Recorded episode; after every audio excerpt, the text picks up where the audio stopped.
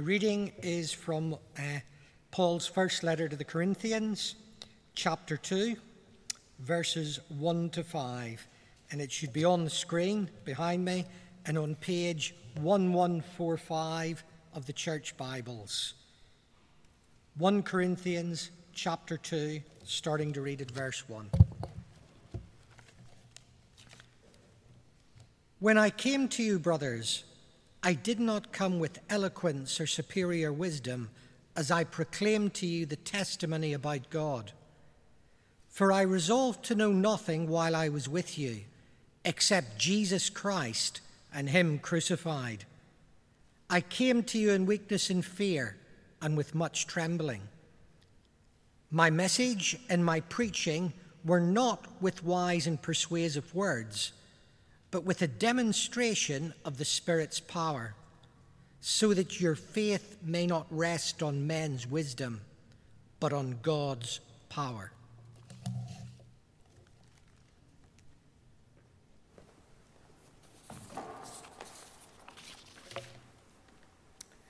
Brilliant. Is this on? Hello. Hello. So, um, tonight I've been asked to speak about um, the Holy Spirit empowering us to witness, about witnessing to other people, about talking to other people about our faith. Um, and there are lots of things in kind of my life that I find relatively easy, and lots of things in my Christian faith that I find relatively easy. But talking to people about my Christian faith has been something in my life that I've definitely not found easy. I've spent like kind of my whole life in the church, my whole life in a Christian family.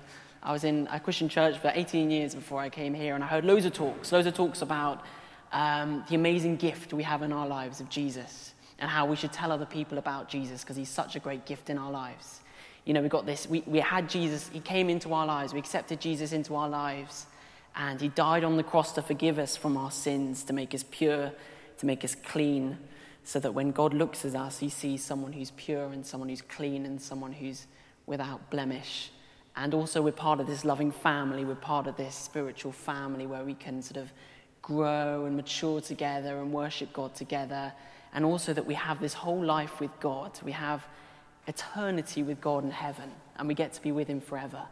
And this is such a great gift that surely we want to share it with other people. Surely we want other people to have a taste of what we have in our lives, the amazing thing we have in our lives.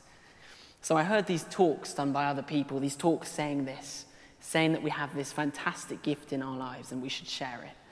And I thought, yes, yes, of course we should. I have this, of course, I want to share it with other people. This is great. I believe what you're saying. You're absolutely right. Fantastic stuff. But then I'd go to school.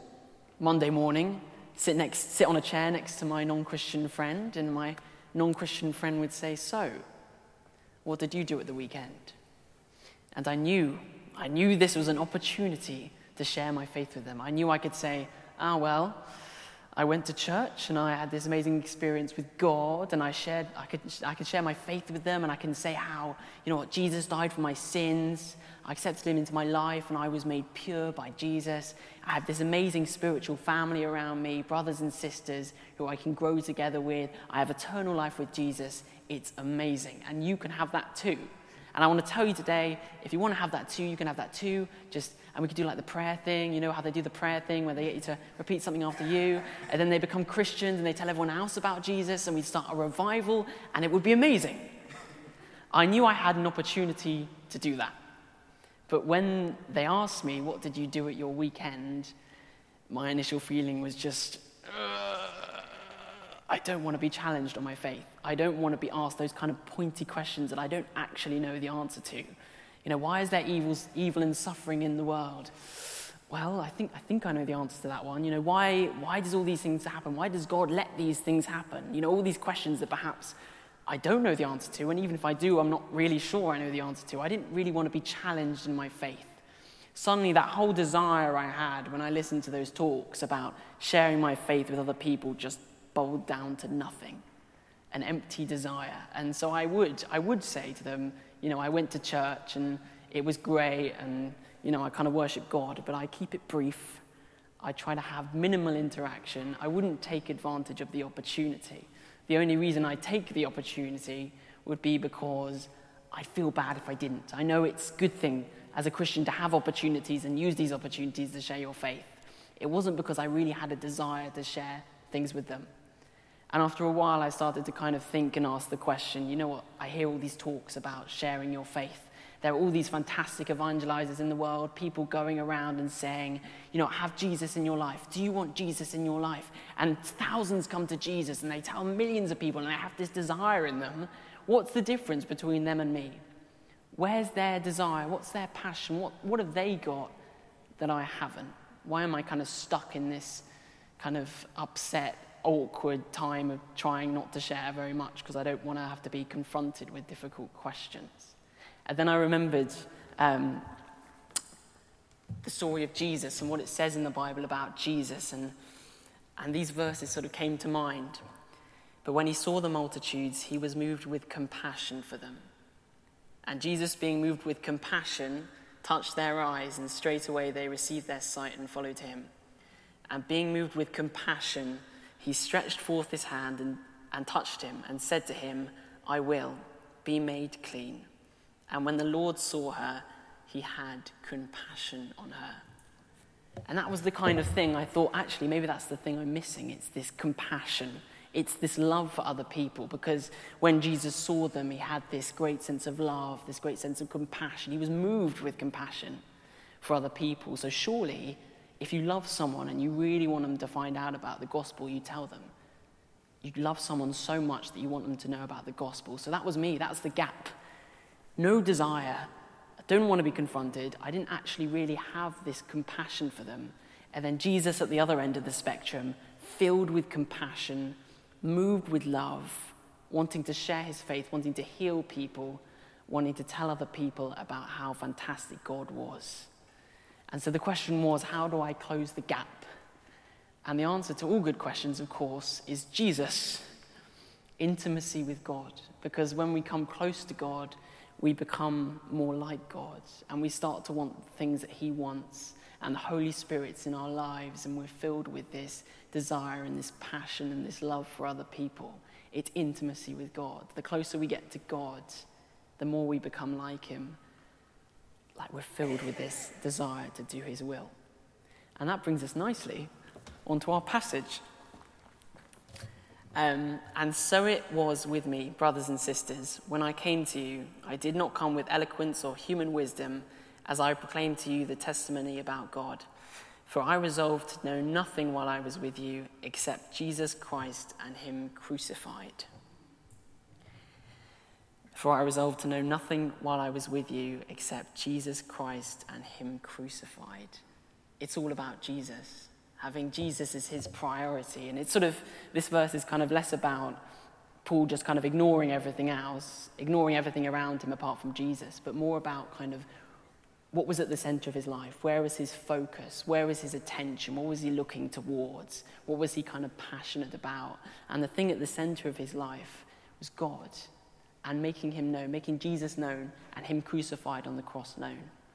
And I was reading a commentary about it, and it was talking about how, you know what, even it, it wasn't Paul's aim to be like a politician or to be a scientist or to be an artist. But if he were to be a politician, then he'd use that to share the gospel. He'd use his influence to share stuff about God. If he were to be a scientist, he'd use this understanding to better explain the wonders of God and how God is so fantastic. And if he were to become an artist, he'd use this to glorify God. His jobs were a mean to an end. The center of his life was Jesus. It all revolved around Jesus. And so that's kind of a challenge for us. What's at the center of our life? Do we have Jesus at the center of our life? Is everything we're doing in our lives revolving around Jesus? I thought when I was younger, surely the best job in the world must be to be a vicar. Because being a vicar is easy. You know, it's easy to do the stuff it says in the Bible because it says in the Bible you need to witness to other people, you need to talk to other people about God because you love them. Easy. They come on a Sunday, you preach them, done, filled that quota, you've done all you need to do, off your pop, and you fulfilled what you need to do. Being a vicar must be the best thing in the world. Easiest, fulfill everything, you'll be fine. I'm sure Jip will tell you otherwise. But then as I, I started to grow up, I started to realize how fantastic it is to be in the world, having a job in the world. Because if we have a job in the world, we have a massive sphere of influence of people who aren't necessarily Christians. You know, loads of people coming on a Sunday, maybe they're Christians or they're kind of quite Christian or they're Christianish. But then people, you know, in the office, there might be like majority not Christians or even no Christians apart from you. You have lots of opportunity to tell other people about Jesus. And surely, who are the best people to talk to other people about Jesus? Who's the best person to talk to a scientist about Jesus? Surely another scientist.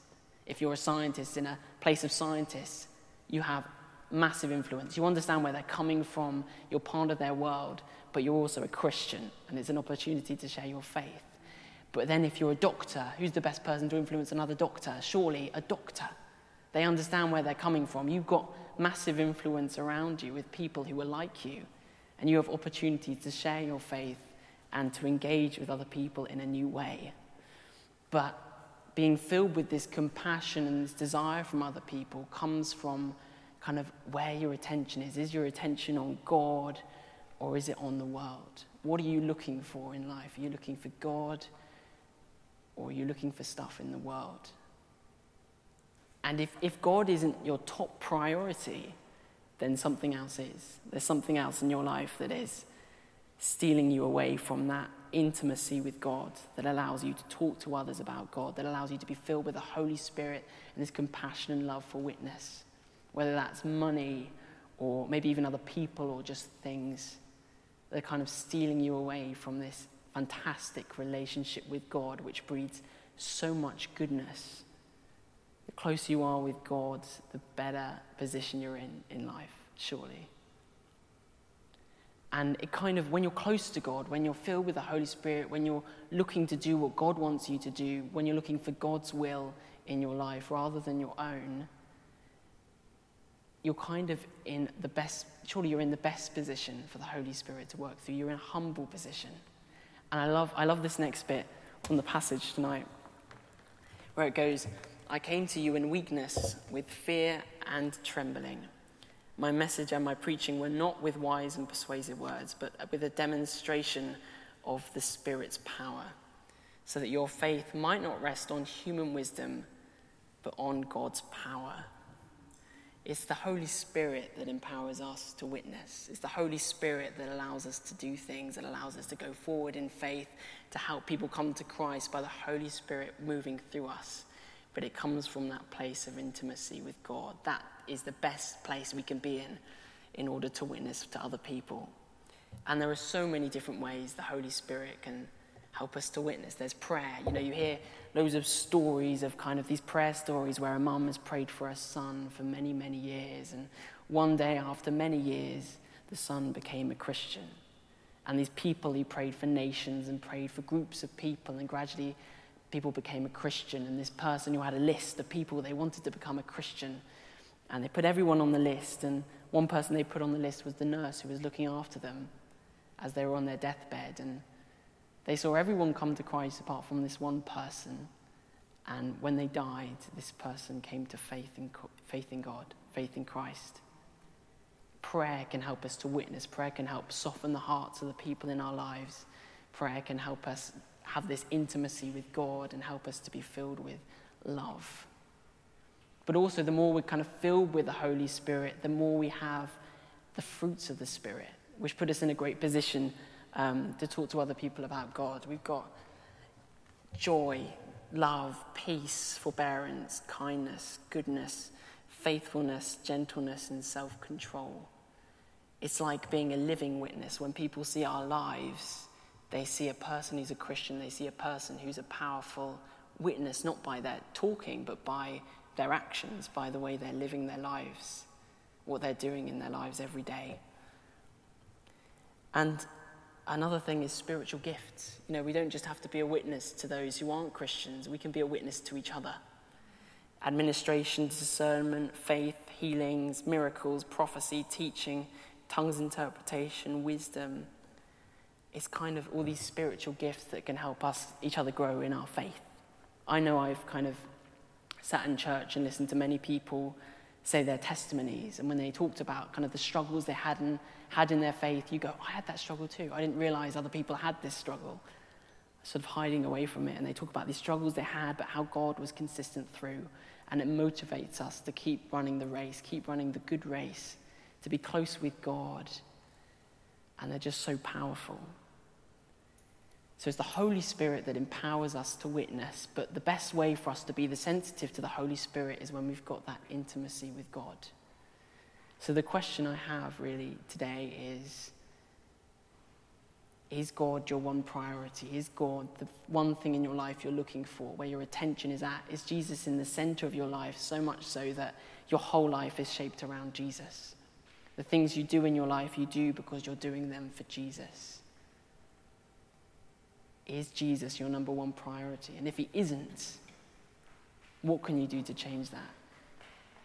Because that's what helps us to be powerful witnesses, to share our faith, to share the fantastic gift we have in our lives that Jesus has come into our lives. He's forgiven our sins. We've become holy and pure. We have this loving family with us, and we get to spend eternity with Him. Surely that's a gift worth sharing, and surely our relationship with God is something worth working on to get there. Thank you.